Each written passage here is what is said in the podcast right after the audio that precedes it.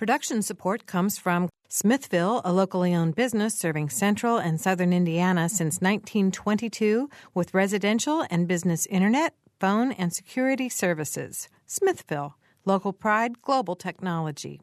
Information at smithville.net.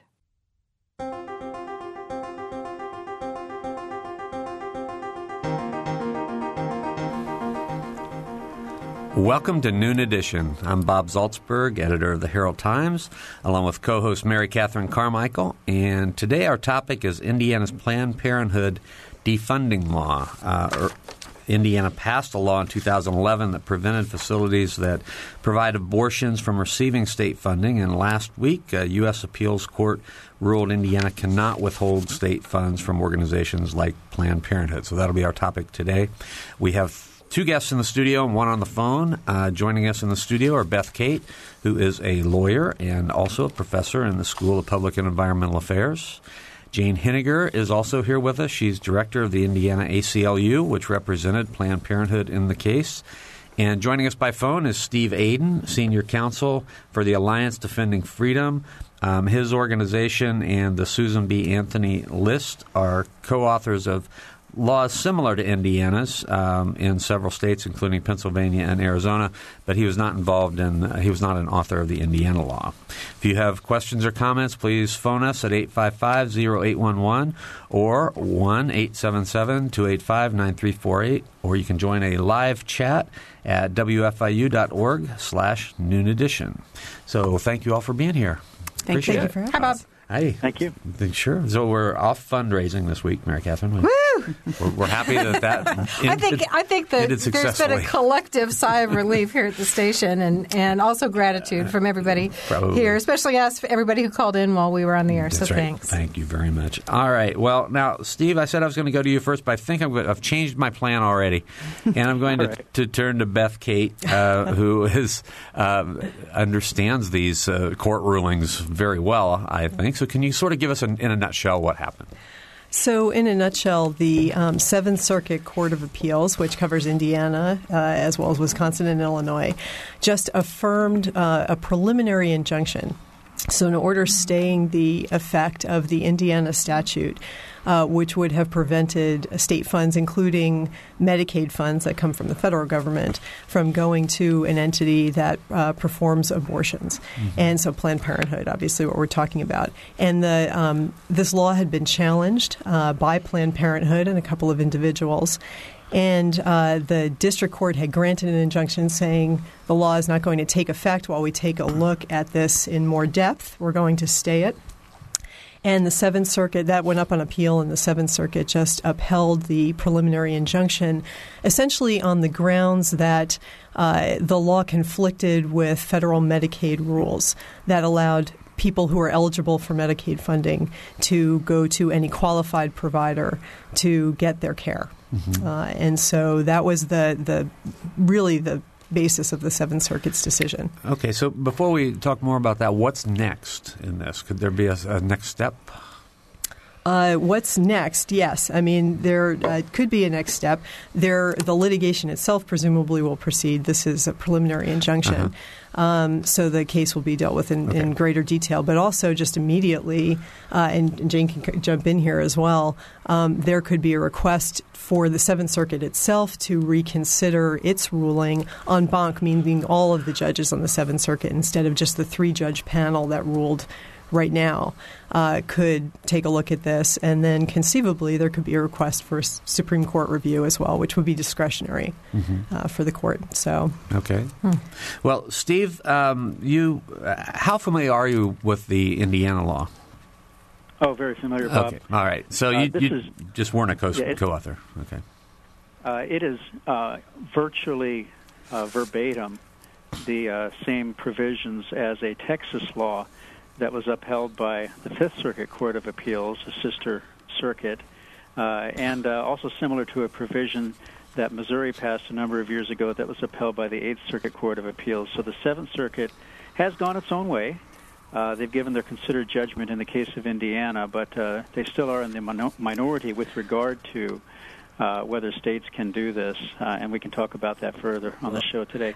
This this uh, bill, House Bill 1210, was really designed to get Indiana taxpayers out of the abortion business. Uh, it was the considered judgment of the legislature that uh, citizens were funding, whether directly or indirectly, abortion providers by providing the overhead of their operations when abortion providers like Planned Parenthood were paid for Medicaid services. And the bill was intended to get uh, the, the citizens out of that business and to direct the um, uh, direct the Medicaid uh, services of the state for family planning, principally to public providers uh, like uh, public hospitals, uh, public health organizations, uh, and uh, community. Seventh Circuit. As the Seventh Circuit here was looking at the language of the Medicaid regulations itself and saying this requires that anyone who's eligible for Medicaid can go to any qualified provider, and the battle. Uh, has been here whether the state of Indiana has the authority to say you're not qualified because you're affiliated with an abortion services provider. Um, but the Fifth Circuit um, was really looking at a Texas program and a challenge to that Texas program, which was not the same legal claim. It wasn't dealing with Medicaid uh, regulations. It was dealing with a claim that you know Texas was basically saying we're going to actually forego federal funding if we need to and go ahead and fund women's health programs ourselves through state funding, and we're going to not permit uh, funding to go to entities that then uh, are affiliated with or otherwise supply abortions. And the challenge at issue, the, the, legal challenge, was whether or not that created some constitutional problems that you were saying to organizations that did affiliate with abortion providers or promoted abortion services as part of the complement of services, that that was violating their free speech rights or freedom of association rights or due process rights. So it wasn't really, the two decisions did not involve the same legal issue. Okay. I just yeah, wanted to clarify Beth is, Beth is right in a narrow legal sense, Bob and Mary Catherine, uh, and we will talk further about the circuit and about Texas's decision to go its own way. Uh, but uh, the gist of the Fifth Circuit's decision, which did apply both to Title X and to Medicaid, according to the court, it was just focused more on Title X at the time. The gist of that holding was that because Planned Parenthood, still under the new law, could bifurcate their abortion services and family planning services and be funded publicly by Texas on the family planning side to uh, avoid uh, subsidization of abortion, then it was neither unconstitutional uh, nor preempted by federal law. Um, and that was, you know, that decision still stands. That was about 15 years ago, and it was reaffirmed just recently, a couple of weeks ago, uh, by the Fifth Circuit Court of Appeals. Jane, I want to bring you into the conversation. So, yeah, I, we've maintained that um, the ACLU um, represented Planned Parenthood in this case, and we maintain quite simply that this is an abortion. This is not an abortion case. That this is about um, whether the state can defund a provider um, and deny the use of Medicaid funding um, because of of things that are unrelated to whether the, the provider is qualified to deliver the services for which that um, Medicaid patient is going to them. So um, I, I, recognize that the that the statute mentions um, abortion, but from a legal stance, I mean, our view is that this is not an abortion case. This is about um, who who um, Medicaid who can receive eligible. Medicaid funds, right, right? Okay, and who and the choice that the freedom of choice that the Medicaid law gives to women um, in choosing their provider. Mm-hmm. Okay, Steve, do you have reaction to well, that? Well, I would that I I uh, I think Jane. Um, I respect Jane, uh, one of the lawyers for ACLU, Ken Falk, on this case is a friend of mine and a gentleman and a scholar, but uh, that's not exactly true. They actually argued that uh, the law presented an unconstitutional burden on the right to access abortion in the sense that it restricted abortion providers because of uh, the uh, activity they engaged in. The argument being that um, it's unconstitutional to disqualify a provider because they are providing abortion, which under Roe versus Wade uh, is a right under some circumstances.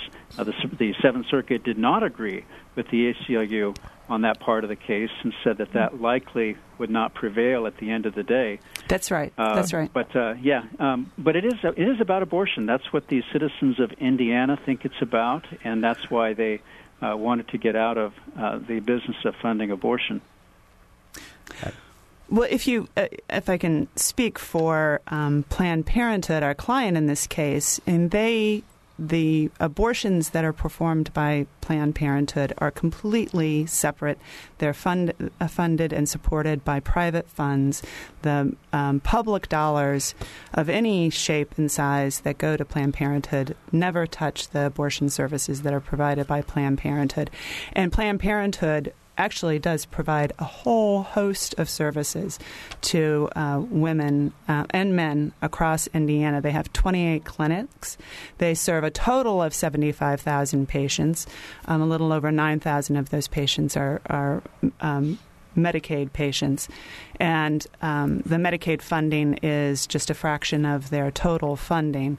And uh, again, our view was, and what the Seventh Circuit, as Steve pointed out, the the premise of the Seventh Circuit's um, decision was that um, Medicaid patients have the right to pick the provider of their choice, um, regardless of any sort of ancillary qualifications that the that the state may want to um, heap on them. So you would reply then to Steve's assertion that um, the people who are would choose not to, if they could choose individually, uh, are paying the overhead for Planned Parenthood to then go ahead and be able to provide abortion services. You would disagree with that comment, right? Uh, you know, as um, as Steve's touched on one state, but there are many states that are um, making some attempt to defund Planned Parenthood with a variety of different measures, and uh, and so Planned Parenthood is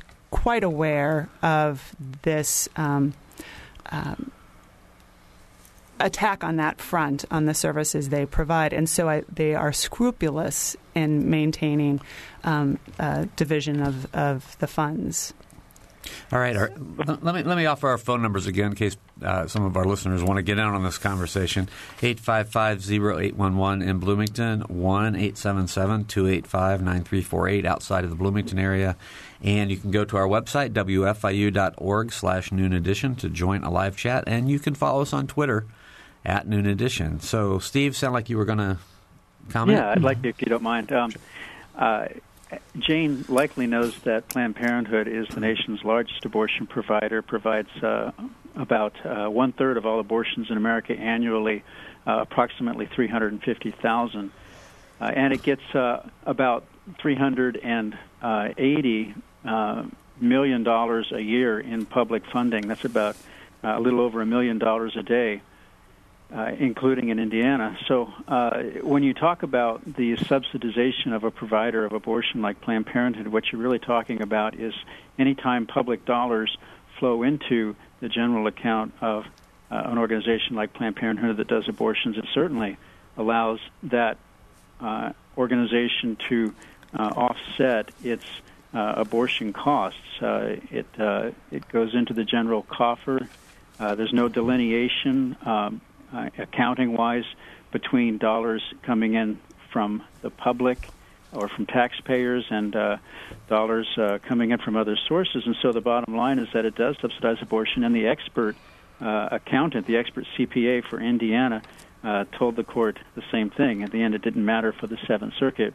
But we think that it does make a difference. Uh, there's clearly an economic and financial subsidization of an abortion provider's business. That's why in Texas, when uh, Planned Parenthood separated its abortion services from its uh, family planning services, which it did, by the way, after uh, a long time of litigation and kicking and screaming that it was impractical to do so, that it really couldn't do so. It quietly did so. Uh, within only a few days, had everything bifurcated and was again eligible.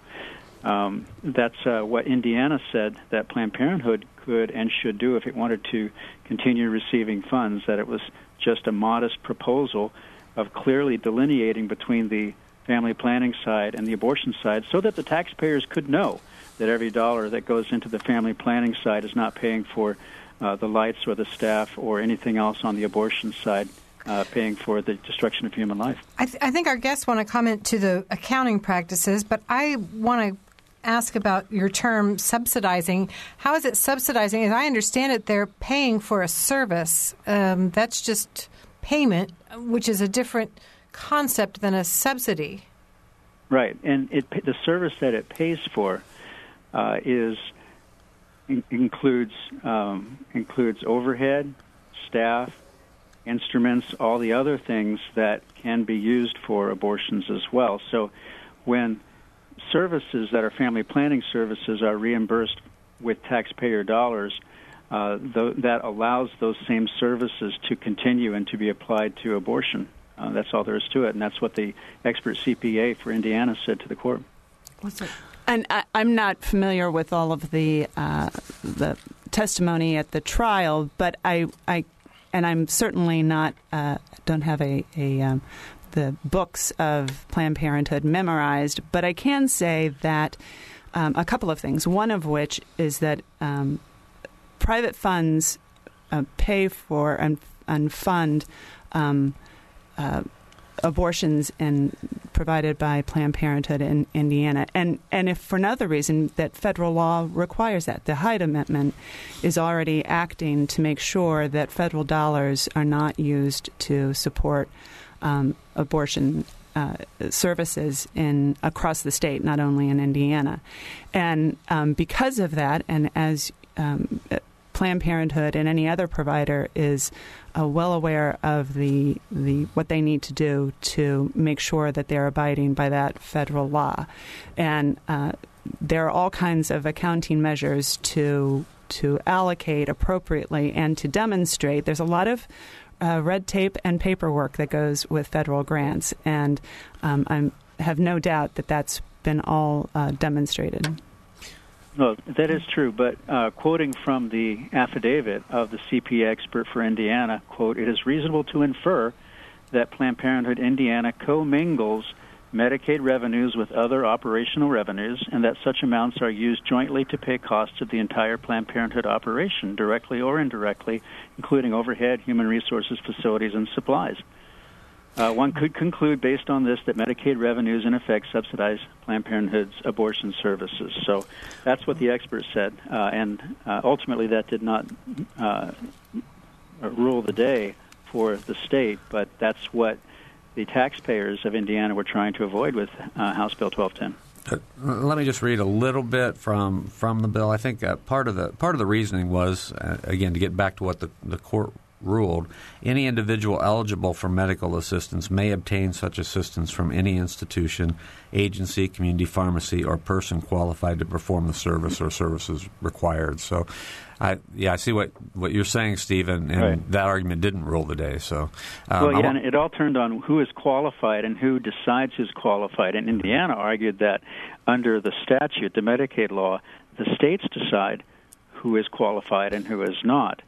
Um, and that this, quali- this was a reasonable qualifica- qualification designed to avoid uh, the subsidi- subdi- subsidization, excuse me, of abortion providers. Right, and the state pretty much, oh, sorry, the Seventh Circuit flatly rejected that, essentially saying that qualification plainly means qualification to deliver medical services and not other sort of policy based qualifications, unless there, there are a few that were specifically in the statute. Um, in the Medicaid regulations, but not this, sort of rejecting the notion that the state had really plenary ability to say, here are some other legitimate interests we have, and we're going to uh, establish qualifications for healthcare providers based on these other policies. We have a phone call I want to get to, so let's. Uh, Pam's been holding uh, patiently for about five minutes. Pam, go ahead.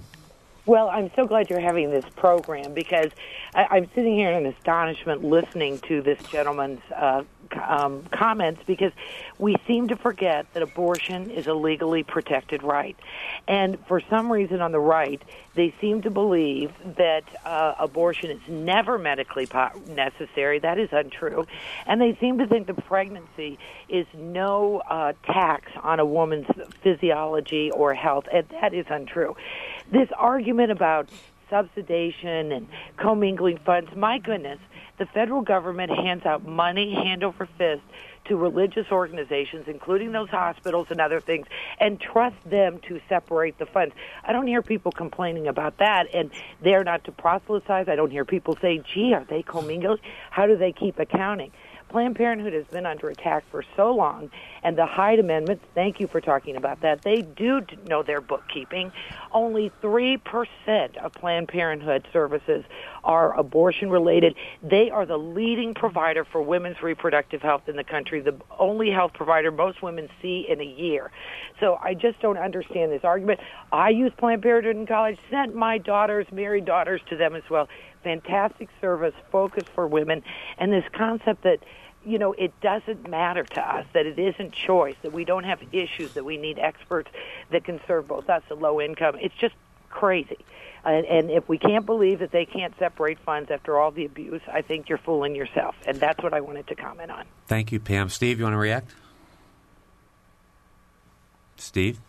Good services are abortion that is an accounting gimmick that, that Planned Parenthood itself uses by uh, unbundling all services. It's as if they counted every condom and every pack of birth control pills as a separate service.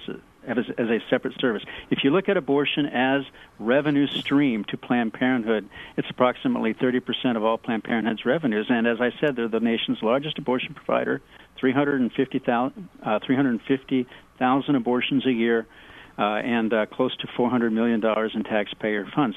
The Supreme Court, in addition to saying in Roe that there was a right to abortion under some circumstances, has also said repeatedly since then that states need not subsidize it and that they can make choices to encourage childbirth over abortion, and that those choices could include the choice not to subsidize abortion. That's why the Fifth Circuit and the Eighth Circuit uh, uh have both acknowledged that states have the uh, the right to uh, defund abortion providers like Planned Parenthood. Steve, where's the eighth? Uh, where's the Eighth pardon? Circuit? Could you explain the eighth, eighth Circuit decision? Yeah, this came out of Missouri. Uh, the Eighth Circuit comprises uh, three or four states in the Midwest, and that was a Missouri law that, uh, similarly to the Texas law, required that any recipients of public funding for family planning uh, had to bifurcate their abortion and their family planning services. And to my knowledge, to this day, they're still bifurcated in uh, in Missouri.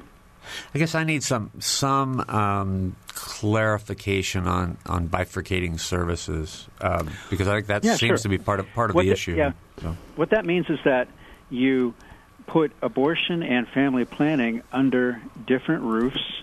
You have different governance, different boards, officers, uh, and that they have different revenue streams and different operational uh, streams.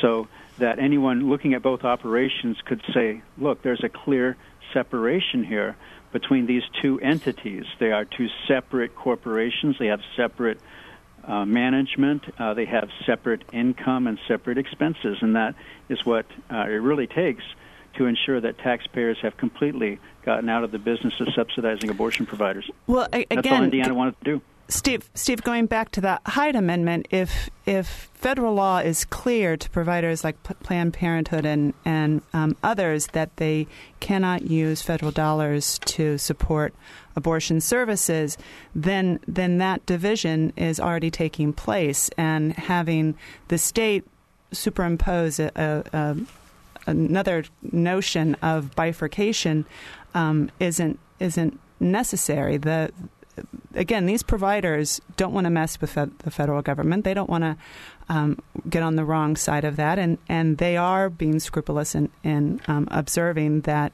that separation of of dollars and this the state's attempt to dictate who, um, providers that women can go to for other services because of um, some sense that um, that that separation isn't occurring. It's it's being monitored monitored sufficiently under the Hyde Amendment, and this is an um, an unnecessary burden on a woman's choice to pick the provider of her choice. You know, um, abortion is the law of the land, illegal. Uh, that's the law of the land right now, and as taxpayers, we're all uh, called upon to pay for things that we don't necessarily agree with. We we pay our taxes whether we like the war that's going on. We pay our taxes whether we like the way uh, they're being spent or not. Uh, so, how does your group react to that? Why is this different than any other thing that we are asked to pay for that we may not necessarily agree with, but it's the law of the land? Well, for two reasons. First, because abortion is the destruction of innocent human life, and for millennia, uh, most people, including Americans today, a majority of them uh, believe that uh, abortion is wrong and that it should be restricted under most circumstances. So it's not a question of what the public policy is. The public policy of both the country and the state of Indiana, the citizens, is that uh, we don't want to get involved in uh, paying for uh, the destruction of human life with tax dollars. And the Supreme Court has said that is just fine. So, first of all, uh, it is different. That the citizens of Indiana know it's different, and they desire to get taxpayers out of the abortion business for that reason. And second, both the Supreme Court and we believe the law of uh, me- Medicaid and the Constitution allow states to do this. Perhaps the approach that Indiana took ultimately uh, will not be upheld by the courts, but that doesn't mean that Indiana and other states will stop trying to get taxpayers out of the abortion business because feelings run very strong and deep about this, and uh, rightly they should. Until uh, until states and the federal government are completely out of the business of subsidizing abortion, we're going to continue to have these conflicts. Uh, abortionists do not need the support of the federal and state governments. In fact, Planned Parenthood is a $1.1 billion annual organization that has a huge surplus, a huge uh, campaign war chest. They're spending $12 million supporting President Obama's reelection. Uh, they just don't need the taxpayers' money. Steve, I, I was told before the show that you were going to have to leave at halftime. Can you stick around longer, or do you have oh, to Oh no, go? I'm fine. I, okay, I good. Yeah, I'm, I'm fine. Thank okay, you. great, because we're going to have to take a, a, break. We've got a lot of people lining up on the phones. I know Beth wants to respond, and so we've got a lot of conversation to come. Uh, you're listening to Noon Edition. We'll be right back.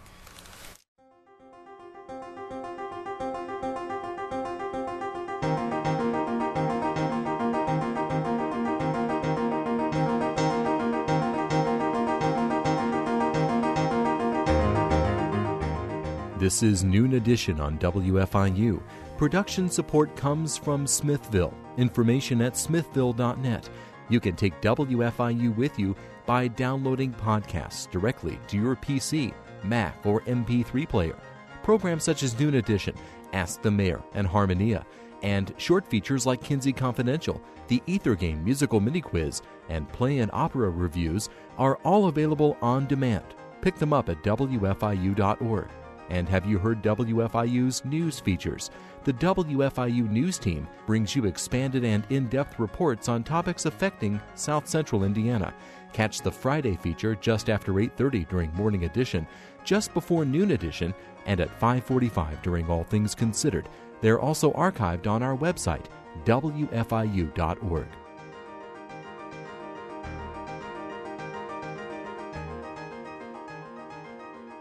Welcome back to Noon Edition. I'm Bob Zaltsberg, editor of the Herald Times, along with Mary Catherine Carmichael. We're having a lively discussion about uh, the recent court ruling. Indiana passed a law in 2011 that prevented facilities that provide abortions from receiving state funding. Last week, a U.S. appeals court ruled Indiana cannot withhold state funds from organizations like Planned Parenthood. That's our topic today. We have three guests with us Beth Cate, Associate Professor of Law and Public Affairs, IU School of Public and Environmental Affairs, Jane Henegar, the Executive Director of the American Civil Liberties Union of Indiana, and Steve Aden, Senior Counsel for the Alliance Defending Freedom. If you want to join us, call us 855 0811 877 285 9348 or join our live chat, wfiu.org slash noon edition. Beth, quick comment? Yeah, just to react um, because Steve, uh, Steve's last comments sort of were describing uh, a monolithic, if you will, federal and state public policy um, against abortion.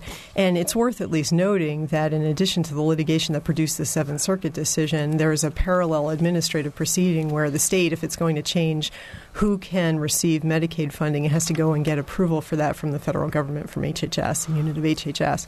And they have so far uh, said that um, what the state has done here violates Medicaid rules as well. They were an amicus, a friend of the court in the uh, litigation proceedings. And so, although those administrative proceedings are not final yet, so far the word out of that is that the federal government in the form of HHS also agrees that this is a violation of the Medicaid rule that if you're eligible for Medicaid, you go to any qualified provider, meeting someone who's qualified medically to provide your services. And again, there are other services, they're not abortion services that we're talking about. All right. Yeah. We, th- we have three you. call- That's or right. four Yeah, we- callers. That, that's right. Uh, I was just can- going to quickly say that Okay.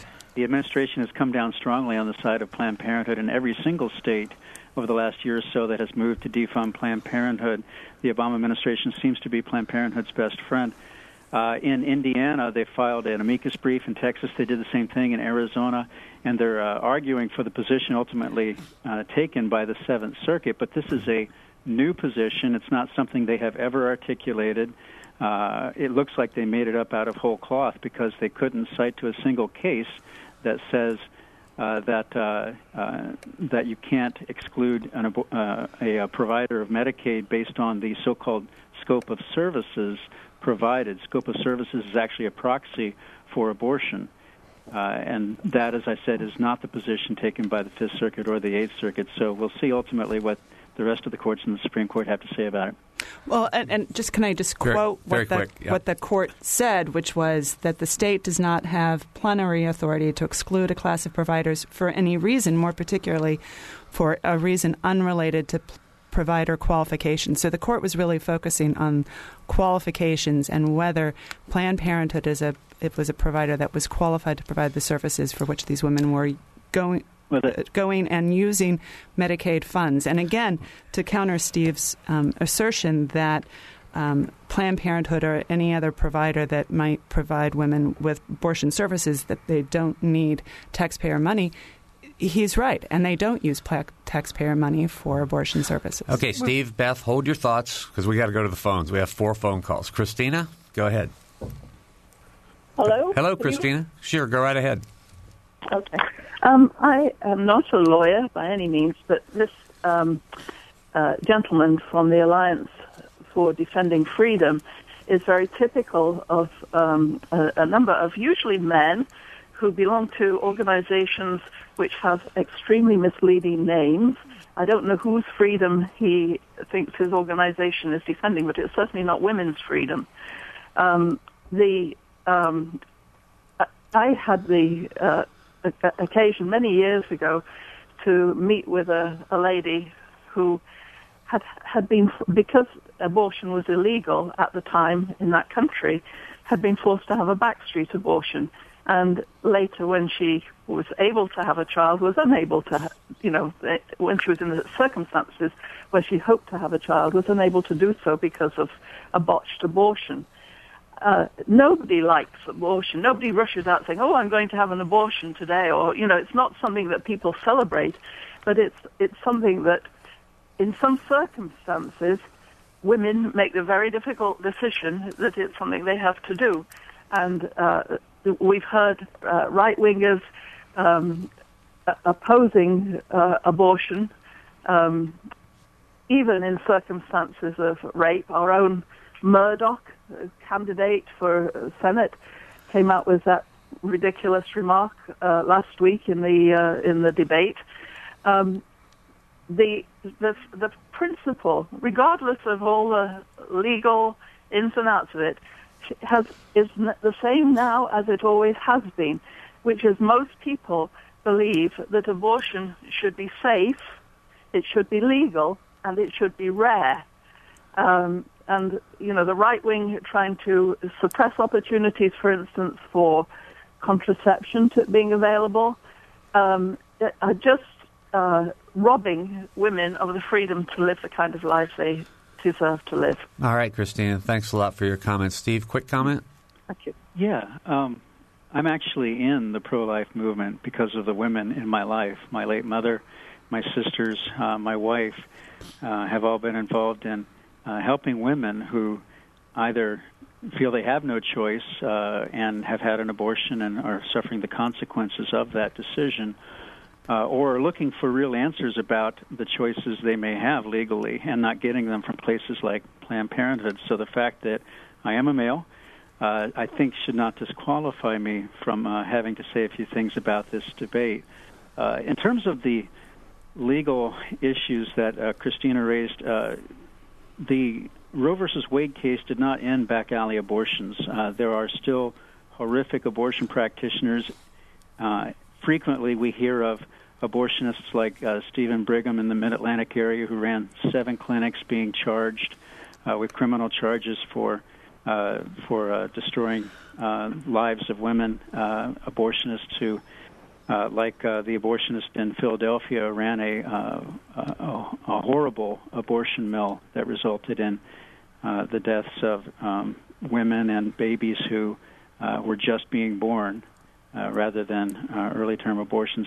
Why are these places still in existence? Well, back alley abortionists still exist because the states who are supposed to regulate them and protect the health and safety of women uh, think that because abortion is a constitutional right, so called, they have no right or responsibility to regulate it.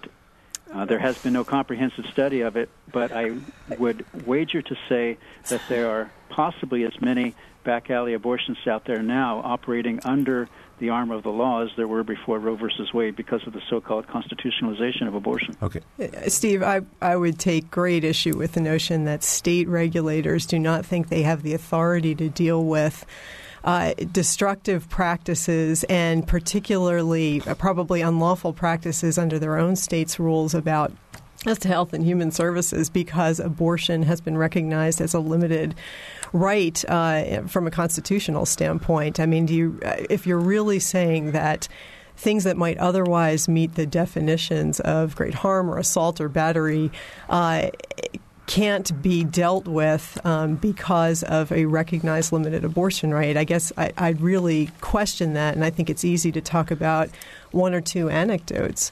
But the question is, what do the studies and the data show more comprehensively about whether the legalization of abortion and the decriminalization of abortion, uh, what have, has that impact had on women's health overall?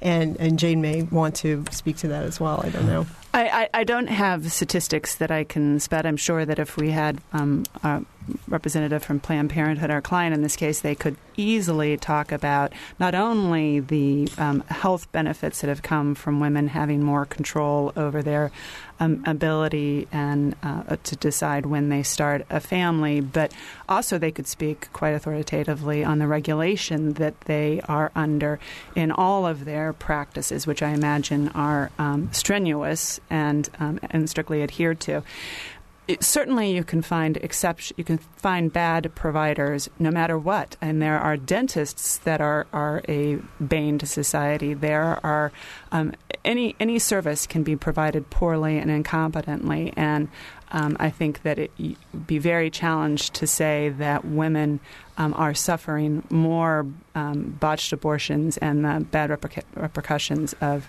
um, post um, wrote the decision in Roe v. Wade. All right, we need to go back to the phones. Thank you all for the, your comments. We're going to Arlene now. Arlene?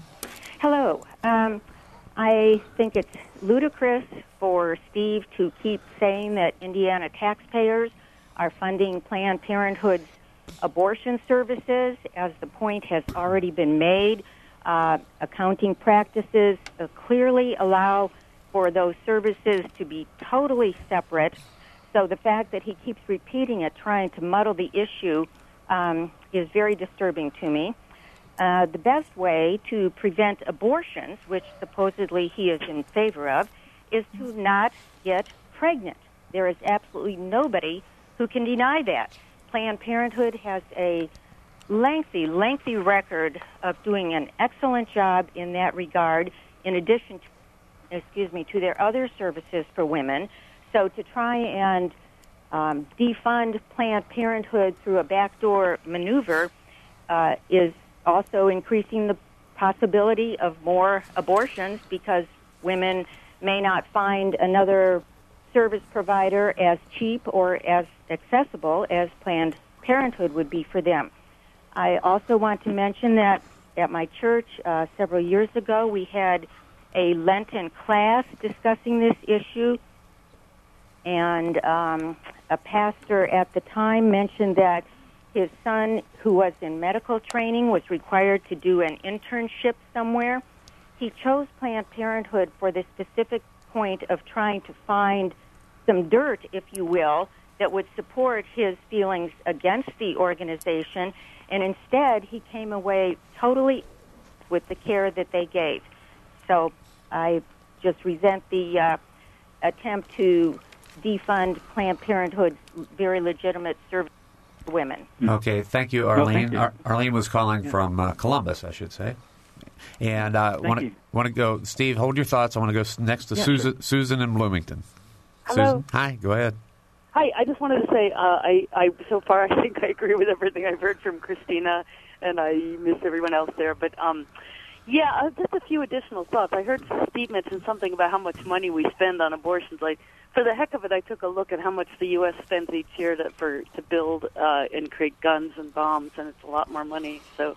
I would think that if people are concerned about life, they might want to think about all the lives out there that are a lot older and out of the womb that are getting snuffed out all the time, not for a very good reason. The other thing is that if you really care about this and you want women to have any choice available and be safe, why don't we make universal health care an option so that women can have the care they need? I happen to have lived overseas a few years, and one of the Middle Eastern countries I lived in, if you moved there with a baby, they gave you enough to stay home and take care of the child for the first seven years of its life before you had to go out and work. Now that's taking care of the mother. And the last thing is a bumper sticker I saw a long time ago. If you can't trust me with a choice, how can you trust me with a child? Thank you. All right, Susan. Thanks a lot for the call. Susan was from Bloomington, and now we have another call from Columbus from Cheryl. Cheryl. Hi. Um, I just have a, a couple of concerns, and one is using the term uh, that taxpayers are subsidizing abortions, um, and that there's a problem with that.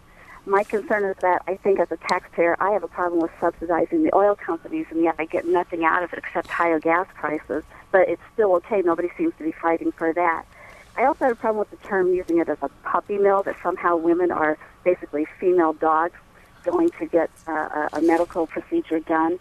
Uh, that really concerns me. That again, it's kind of a degrading to me. It's a degrading term to women. And then the other thing is you, the the accountant used, used the phrase something about a reasonable conclusion that taxpayer money was paying for the services. Well, I'm not going as a, as taxpayer. I would not make a decision based on a reasonable conclusion. I would want actual evidence of that. And then also, you would have to therefore conclude that it's a reasonable conclusion that those of us who donate money to Planned Parenthood would also be subsidizing or helping to fund the other services that are paid for uh, that is actually uh, the government does actually uh, send money to. So that's just all I have to say. All right, Cheryl. Th- thanks a lot, Cheryl. And uh, we've we have struck a nerve in Columbus. We have Tom from Columbus. Who's next? Tom. Hi. Um, yeah, I, I'm largely repeating things that have been said, so I'll keep this real short. But I consider myself a fairly hardcore pro-lifer, and I support Planned Parenthood because I think they do the best job of preventing the crisis pregnancies in the first place, and not just by providing birth control and stuff, but they have they're a place where a woman can say to a confused young woman maybe something along the lines of if your boyfriend is pressuring you into having sex, maybe what you need isn't birth control but a new boyfriend. And they would be taken more seriously than an awful lot of other people who might say something similar. So while I'm very pro life, I support Planned Parenthood real strongly.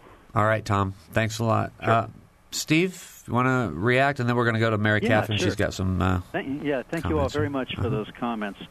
Uh, first of all, the facts in the Philadelphia situation with Dr. Kermit Gosnell, there was a task force that studied why women had been injured and killed by this institution, and the task force itself concluded that one of the big reasons was that the Department of Health had not done its job because it did not feel it had authority to regulate abortion practitioners. And thankfully, that's changing now in Pennsylvania under pro life leadership. Uh, second, a couple of the callers have said that the way to deal with unintended pregnancy is to provide reproductive services. Actually, study after study has shown that there is no correlation between the availability of birth control and the incidence of abortion. They're just not connected. So, funding Planned Parenthood because you want to avoid abortions is not the way to go. In fact, if you start going to Planned Parenthood, getting birth control, and you're sexually active from the time that you're in your middle teens through your 20s, because birth control, both chemical and barrier, has a failure rate that's not insubstantial, chances are sooner or later you're going to wind up pregnant and need an abortion from Planned Parenthood, which is more than happy to give you one for the price. Planned Parenthood provides um, uh, across the country uh, services that have been coming increasingly under question. In Illinois, for example, Chicago, a woman died at a Planned Parenthood facility recently. Uh, there have been other reports of death and injuries at Planned Parenthood abortion clinics across the country. And there are also reports, uh, numerous reports, of undercover investigations of Planned Parenthood where Planned Parenthood employees have refused to report statutory rape. They have willingly gone along with sex trafficking, uh, and they have done other things that are illegal under state and federal law. So much so that the U.S. Congress is currently investigating Planned Parenthood, wanting to know why this billion dollar plus annual organization that gets hundreds of millions in taxpayer funding every year uh, is uh, the subject of so many reports of abuse and malfeasance. And I think the taxpayers uh, have a right to know that. All right, let's let's uh, thank you, Steve. Let's. Do you want to go, Mary? Yeah, I've got a few get, uh, comments from guests that have come in online. The first one is very brief. Uh, the guest says, "I guess I do not understand the difference between killing when sent to war and abortion." The next comment uh, is a little bit longer. It says, "Do the services Mr. Aden speaks of also provide?" Family planning, counseling, and services, which include the gamut of family planning, meaning options which go beyond abstinence and adoption. My personal experience with Planned Parenthood was a patient seeking contraception as an uninsured woman. The fees for services and contraception are on a sliding scale according to income. Brilliant. Uh, I received contraception, but also received an annual exam, which included a pap smear. In order to continue to receive birth control from Planned Parenthood, I had to have this exam. At that appointment, my health history is reviewed to note any changes or concerns either myself or the nurse had. Planned Parenthood offers services to women and men which surpass abortion. Defunding, defunding such a program harms these people and will not eliminate abortion. Planned Parenthood, in my experience, offers information, all options contraception, conception, carrying and keeping one's baby, planned or unplanned, adoption and abortion. I am a citizen and I feel it is up to the individual to decide. And that's the end of her comment. And then another comment that came in uh, the Mourdock reference is related. Could one of your guests speak about the GOP's Sanctity of Life Amendment? It's as if I've been transported to the dark ages. And that's it for our online comments. All right, we only have about three minutes to go, so. Um, who wants to respond? One. Yeah, I'll well, take a crack at that one. Um, you know the, uh, okay. the services, the, the services that we're talking about uh, reprodu- so-called reproductive or family planning services is a business model that was invented by Planned Parenthood about 40 years ago in conjunction with Population Council. Uh, the idea was to get birth control out to as many people as possible and abortion along with it. But it's not good health care. No matter how good they might make you feel, it is better to go to a primary provider or a provider of preventive medicine, not a boutique provider of family planning services. And it's a shame that so many women only go to a Planned Parenthood in a single year because they need to be seeing uh, family practitioners, they need to be seeing uh, gynecologists, they need to be seeing individuals who uh, provide holistic preventive care so that all of the usual dangerous risks can be screened for and more women's lives can be saved. Okay, Steve. Steve, I just Jane. want to jump in. This is Jane and and say a couple of things um, on behalf of Planned Parenthood. I, Planned Parenthood um, provides quality services. Otherwise, the attempts to defund Planned Parenthood would center on that. The, all they've been um, the attempts have been um, finding other ways to to um, to uh, defund Planned Parenthood because the quality of the services they provide are um, exceptionally high, and many women go to Planned Parenthood because it's their only option.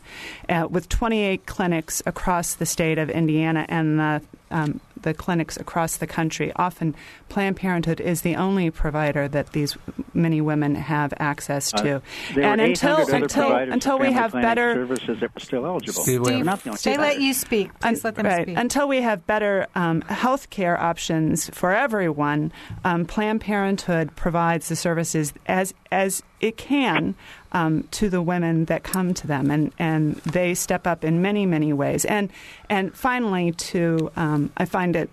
Um, a stretching uh, credibility to suggest that providing reproductive services and um, uh, the ability options for family planning has led to more pregnancies and more abortions. I, I find that um, incredible. Beth, 30 seconds. Okay, I just wanted to note that um, another injunction against a similar law in Arizona uh, had been upheld. Uh, so, in terms of what's kind of coming down the pike and where other courts are coming down, Steve's mentioned a couple, but I wanted to note that.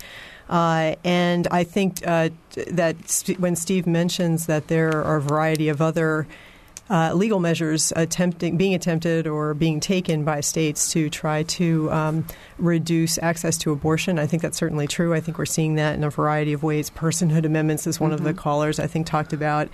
Uh, and uh, the Virginia transvaginal ultrasound measure. I mean, there are a number of things that uh, this is not a one front uh, legal effort by uh, organizations like Steve's and others. So. Okay, we are out of time. Thank you, Beth Thank Cate. you. Thank you, Jane Thank Henegar. you. Thank you, Steve Aden.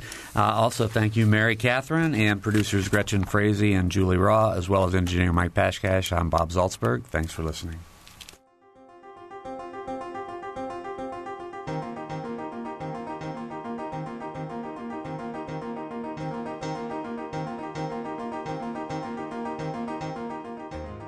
Noon Edition is a production of WFIU and the Herald Times.